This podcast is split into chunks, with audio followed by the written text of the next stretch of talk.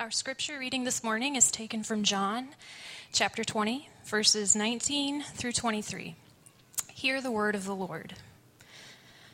On the evening of that day, the first day of the week, the doors being locked where the disciples were for fear of the Jews, Jesus came and stood among them and said to them, Peace be with you.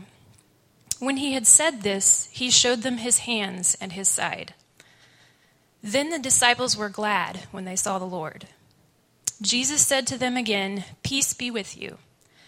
As the Father has sent me, even so I am sending you. And when he had said this, he breathed on them and said to them, Receive the Holy Spirit. If you forgive the sins of anyone, they are forgiven. If you withhold forgiveness from anyone, it is withheld. This is the word of the Lord. You may be seated.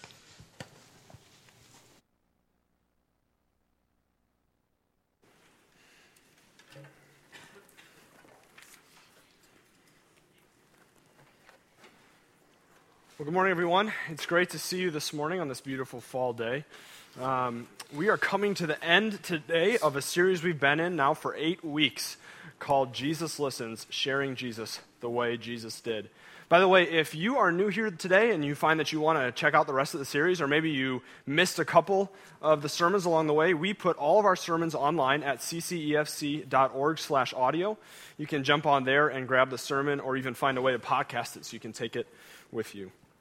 Well, so far, we've spent seven weeks seeing how Jesus interacts with people from all different walks of life, and how every single time his first move is to listen, to really hear what it is they're trying to say to him.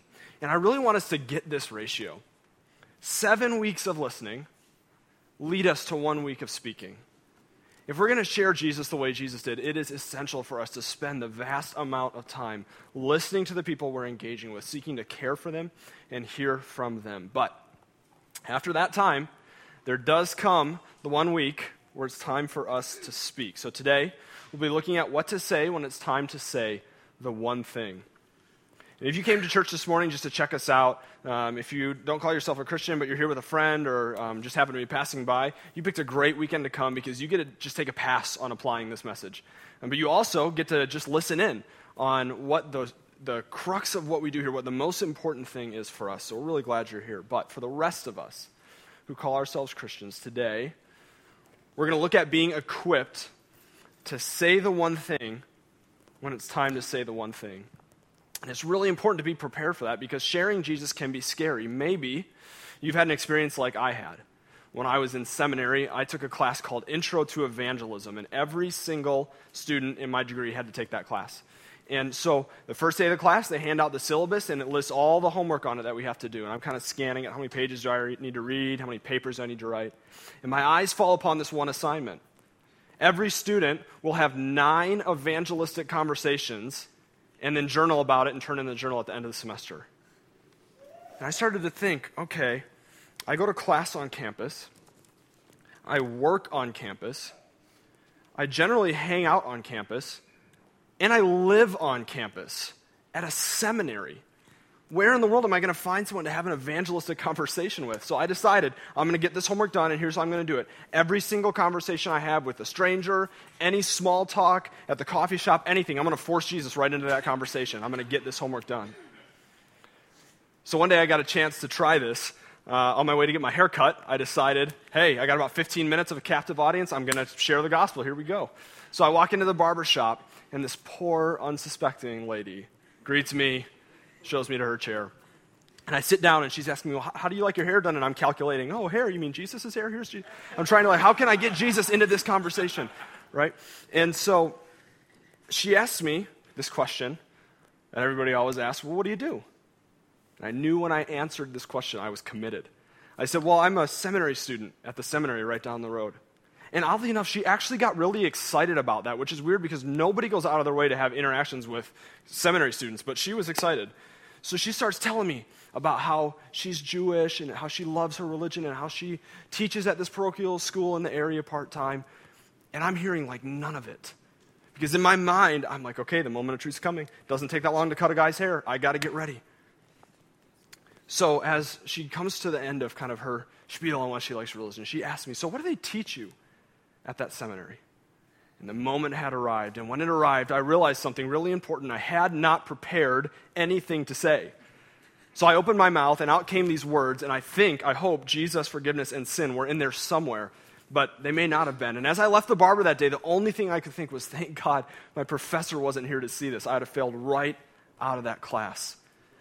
Because I wasn't ready to say the one thing when I was asked. And as a result, Instead of listening to her, I spent the whole time worrying about what I was going to say, about what she was going to think of me, about how I was going to be received. Because sharing Jesus can be scary.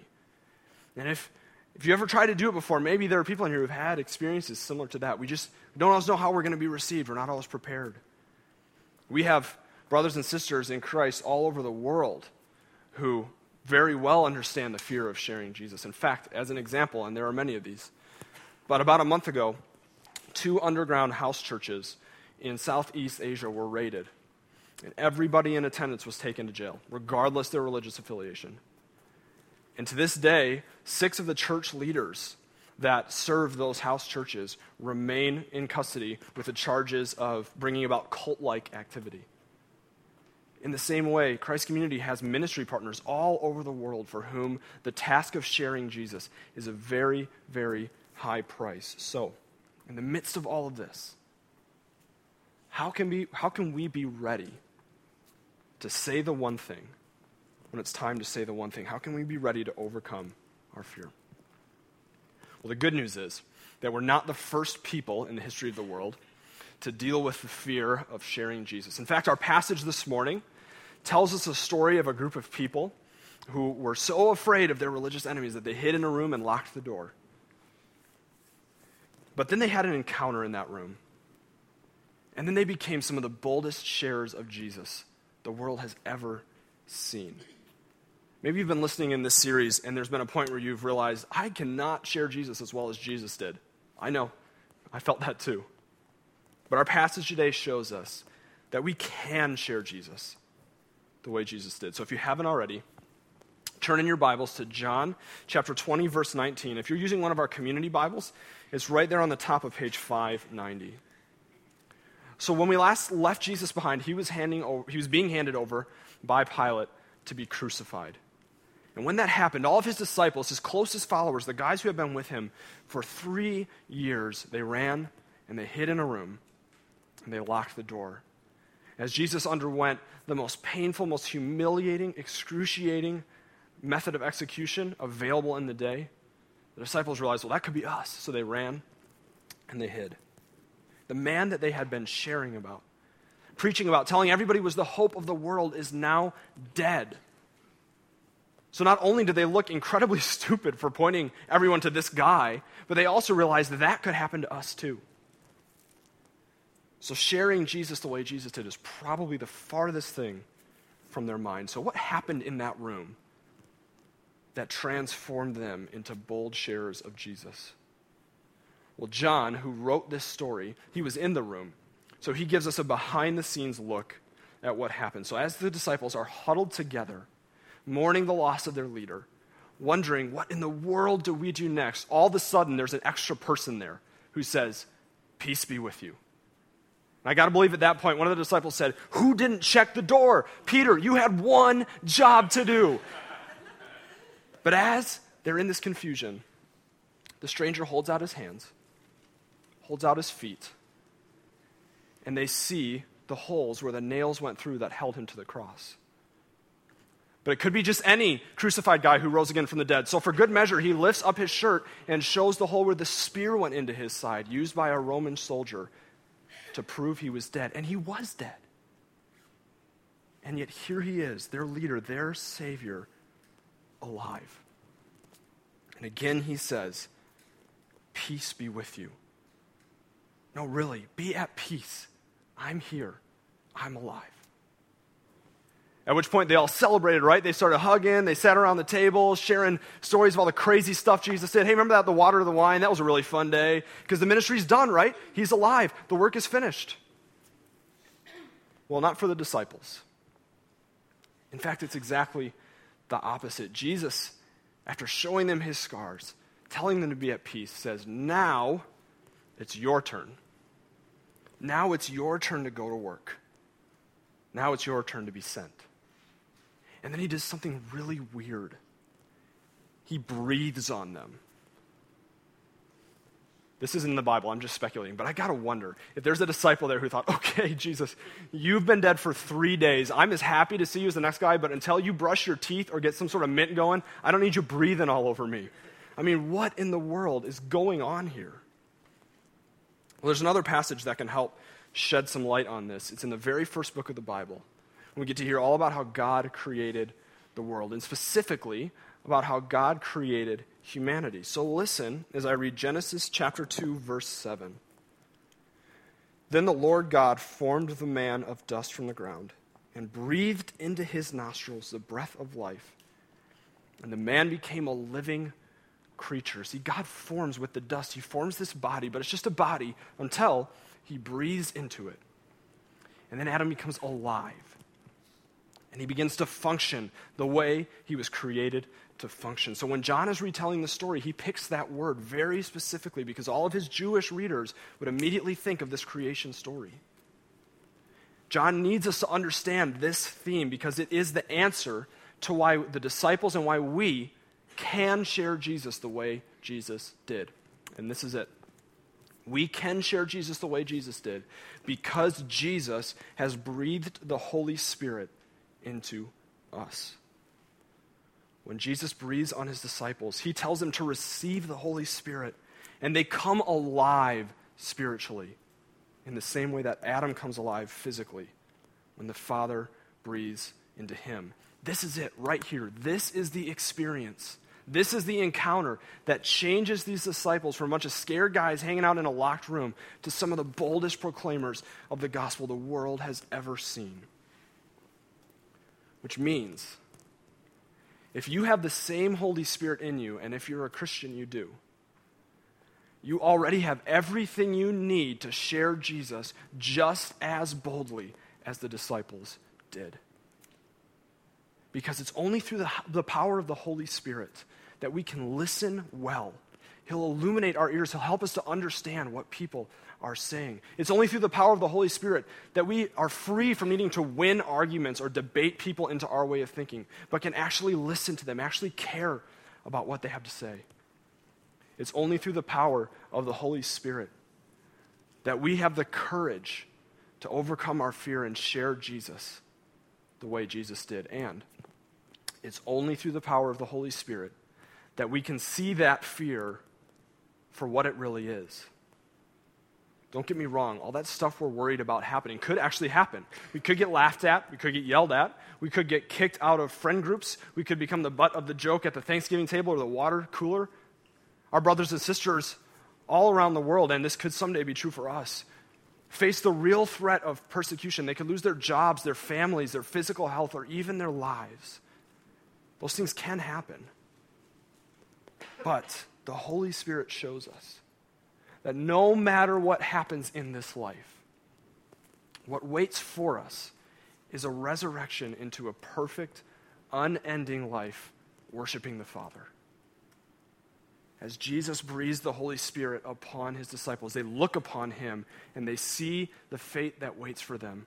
It's trouble in this world, but it's resurrection into eternal life. So you might be thinking, well, that all makes sense in my head, but does it actually work? Show me that it actually works. Okay, I will. One of the guys in this room, his name is Peter. A lot of you know Peter. He's probably most famous, or at least partly most famous, for the fact that he denied Jesus three times the night Jesus stood trial because he was terrified that that was going to happen to him too. So when people said, um, I'm pretty sure you were with Jesus. You have you talk like him. You're from where he's from. You were with Jesus. Not once, but three times he says, No, I tell you, I am not with Jesus. In fact, the third time, just to make sure people get the message, he throws in a bunch of words that John couldn't even include in his gospel and keep his PG rating. It was really bad stuff. And they didn't have the bleep out technology at this time. Peter is trying to make sure people know he is not with Jesus. So, how was Peter affected by the power of the Holy Spirit? Turn with me, if you will, to Acts chapter 5. It's just a couple pages to the right. I don't know how that works if you have an electronic device. Just keep scrolling and you'll get to it. Acts chapter 5. Peter and the other disciples have been preaching Jesus all throughout Jerusalem, so much so that the same leaders who, who charged Jesus with blasphemy, who had him crucified, are now hunting them down and arresting them. So they arrest Peter and the disciples and they bring them on trial. Listen to what happens. Acts chapter 5, verse 27. And when they had brought them, they set them before the council. And the high priest questioned them, saying, We strictly charged you not to teach in this name. Yet here you have filled Jerusalem with your teaching, and you intend to bring this man's blood upon us. But Peter, who? Peter, the one who denied Jesus three times because he was afraid of these high priests? Yeah, that Peter. Who? Peter, the one who went and hid in a room and locked the door because he was afraid of these high priests? That Peter. Peter and the apostles answered, We must obey God rather than men. The God of our fathers raised Jesus, whom you killed by hanging him on a tree. God exalted him at his right hand as leader and savior to give repentance to Israel and forgiveness of sins. And we are witnesses to these things, and so is the Holy Spirit, whom God has given to those who obey him. Jump down to verse 40. They had called in the, when they had called in the apostles, they beat them and charged them not to speak in the name of Jesus, and they let them go. Then they, the disciples, they left the presence of the council, rejoicing that they were counted worthy to suffer dishonor for the name. What in the world makes a person go from being so terrified of what other people will think of him and what his religious enemies will do to him that he denies Jesus three times and then goes and runs and hides? Two, a person who stands before the very authorities he's terrified of, preaches the gospel boldly to them, is persecuted for it, and rejoices that he was persecuted. What makes that happen in a person? Well, it's the power and the presence of the Holy Spirit. This encounter that Peter had with Jesus in that locked room full of terrified disciples, it changed him it changed him. He saw the resurrected Savior. He received the Holy Spirit, and he went from denying and hiding to preaching and being persecuted. This is what the Holy Spirit's presence does for us. Because he is with us, we can share Jesus the way Jesus did. But we still haven't covered the one thing that we need to be ready to say, so let's turn there now. After giving the Holy Spirit, Jesus sends the disciples out with a task. And we can see that task in verse 23, which says this If you forgive the sins of any, they are forgiven them. If you withhold forgiveness from any, it is withheld. So, wait, is this verse saying that Jesus gives Christians the ability to forgive sins or withhold forgiveness, like the final ability? If you're like me and you know enough Christians, that's probably a really scary thought. Um, so, I spent a lot of time looking at this verse this week. Um, I studied the work of people who are a lot smarter than me, who are really uh, into this, the language and everything, and I've discovered several compelling reasons why um, this is not, the English translation is not really capturing what John is trying to say. I don't have time to get into all of them, or I won't bore you with all of them, is probably a better way to put it, but let me just highlight one. The verbs that are translated here, they are forgiven, and it is withheld, are in a special verb case that um, denotes status rather than action. So, in other words, to those, to, for those to whom you preach forgiveness, if they receive it, they are forgiven. They stand forgiven. In addition, the fact that these verbs are in the passive voice, usually in the New Testament, denotes that God is the one doing the acting. So, what Jesus is tasking the disciples with is not to be the final authority in forgiveness of sins, but to be the ones who preach forgiveness. And those who receive that message, who respond to the gospel, they are forgiven because of what God has done for them. So, the task of the disciples, which is our task as well, is to preach forgiveness. So, let's get really practical now. Now is the moment where we're going to figure out what the one thing is that we need to be ready to say. Let me say a couple things up at the top. First of all, this is not a magic bullet. This isn't going to solve every uh, objection someone has to following Jesus. This isn't something we say to dismiss those objections, but this is something we say as the answer to all the questions, all the needs, all the fears that someone might have. Also, remember that this is the eighth week of the series. So, seven weeks of listening bring us to the one week of speaking. It's only in the context of a relationship forged over weeks of listening that we are ready to say the one thing. Okay, have I belted up enough? Here's the one sentence. You ready? I believe Jesus died for our sins and rose from the dead. That's it. I believe Jesus died for our sins and rose from the dead. Doesn't matter if you're talking to someone who is skeptical, satisfied, religious, an outcast, indifferent, grieving, or a relativist, no matter what area of life someone is approaching you from, the one thing that they need to hear about Christianity is that Jesus died for their sins and rose from the dead. That's not so bad, is it? Look, here's the good news. You don't need to have a perfect defense for everything about the Christian worldview in order to share Jesus the way Jesus did. You don't have to know exactly how science and the Bible interact. You don't have to have figured out why bad things happen to good people and vice versa. You just need to be able to say that you believe Jesus died for our sins and rose from the dead. In fact, okay, hang with me for a second on this one. You don't even need to be able to convince someone that the Bible is God's Word. Not yet. And here's why. For the first at least 300 years of the church, they didn't have what we refer to as the Bible. They didn't have this book. They didn't go to church in the morning and you know, turn to John 20. That's what we're talking about today. They didn't have any of that. But what they did have was testimonies from the eyewitnesses of everything Jesus had done. Testimonies from guys like Matthew, Mark, Luke, and John, who ended up writing the Gospels. Testimonies from guys like Peter and James, who was Jesus' brother. The guys who were in this room with Jesus, who saw the resurrected Savior, who saw his scars, who heard his voice, who saw his face, they were there. They saw it. And they started telling everybody about it.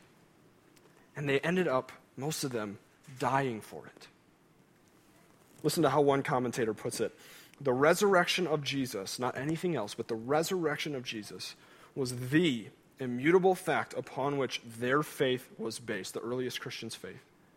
And their faith, in large part, depended on the testimony and transformed behavior of those who had actually seen the resurrected Jesus. And they gave their lives for this, not because of what they believe, not because of what they heard, not because of what they read somewhere, but because of what they saw.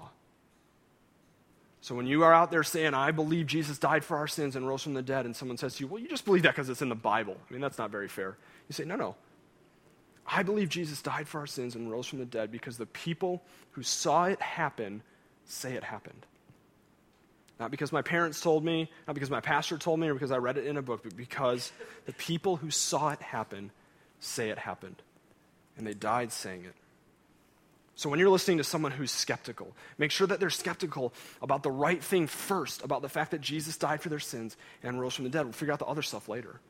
When you're listening to someone who is satisfied with the things of this life, make sure that they can see the better life that is offered to them because Jesus died for their sins and rose from the dead. When you're listening to someone who is religious, who thinks they're good enough as they are, they don't need saving, ask them to think about why Jesus felt the need to die for their sins and rise from the dead. When you're listening to someone who thinks they are an outcast, they have gone too far, they've done too much, show them a God, show them Jesus who died for their sins, even their sins, and rose from the dead. When you listen to someone who is indifferent about the things of God, Show them a God who is so passionate about them that he died for their sins and rose from the dead. When you listen to someone who is grieving a terrible loss, grieve with them. But when the time is right, show them their grief does not have to be without hope because Jesus died for their sins and rose from the dead. When you are talking, just listening to someone who is a relativist, who believes all truth is relative and we ought to embrace whatever truth system works for us, show them the best, best truth system there is which is that Jesus died for their sins and rose from the dead. It's the one thing we need to be ready to say. And we believe it because the people who saw it happen say it happened. Okay, I just want to dream out loud about this for one second and then I'll be done. What would it look like if a whole city, if our city was sold out for Jesus? Amen. What would it look like if this whole city loved the people Jesus loved the way Jesus loved them? What would it look like if God did a surprising work in this city and people came to him in droves? It would change the way we do everything. It would change the way we do business, change the way we do politics, change the way we do community development, change the way we interact with the poor and vulnerable and oppressed in our city. Do those things need to be changed? And it would start because a small group of people were committed to sharing Jesus the way Jesus did. That small group of people, that could be us. I want that for us, for our church. I want that for our city. Do you want that too? If so, then let's be committed together as we go out this week, as we close this series, to sharing Jesus the way Jesus did, knowing that with the Holy Spirit we can. Let's pray.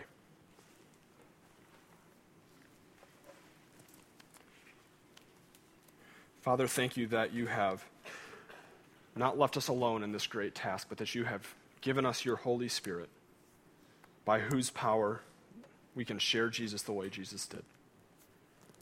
God, there's nothing special about us that makes us good at this or prepared for this, anything other than the fact that you have sent the Holy Spirit with us. So help us today, Lord, as we go out to interact with our friends, with our coworkers, with our family members, with our neighbors to listen, to do the work of listening, to know the people well and to care for them. And when the time is right, to say the one thing, to share Jesus the way Jesus did. It's in your Son's name we pray. Amen.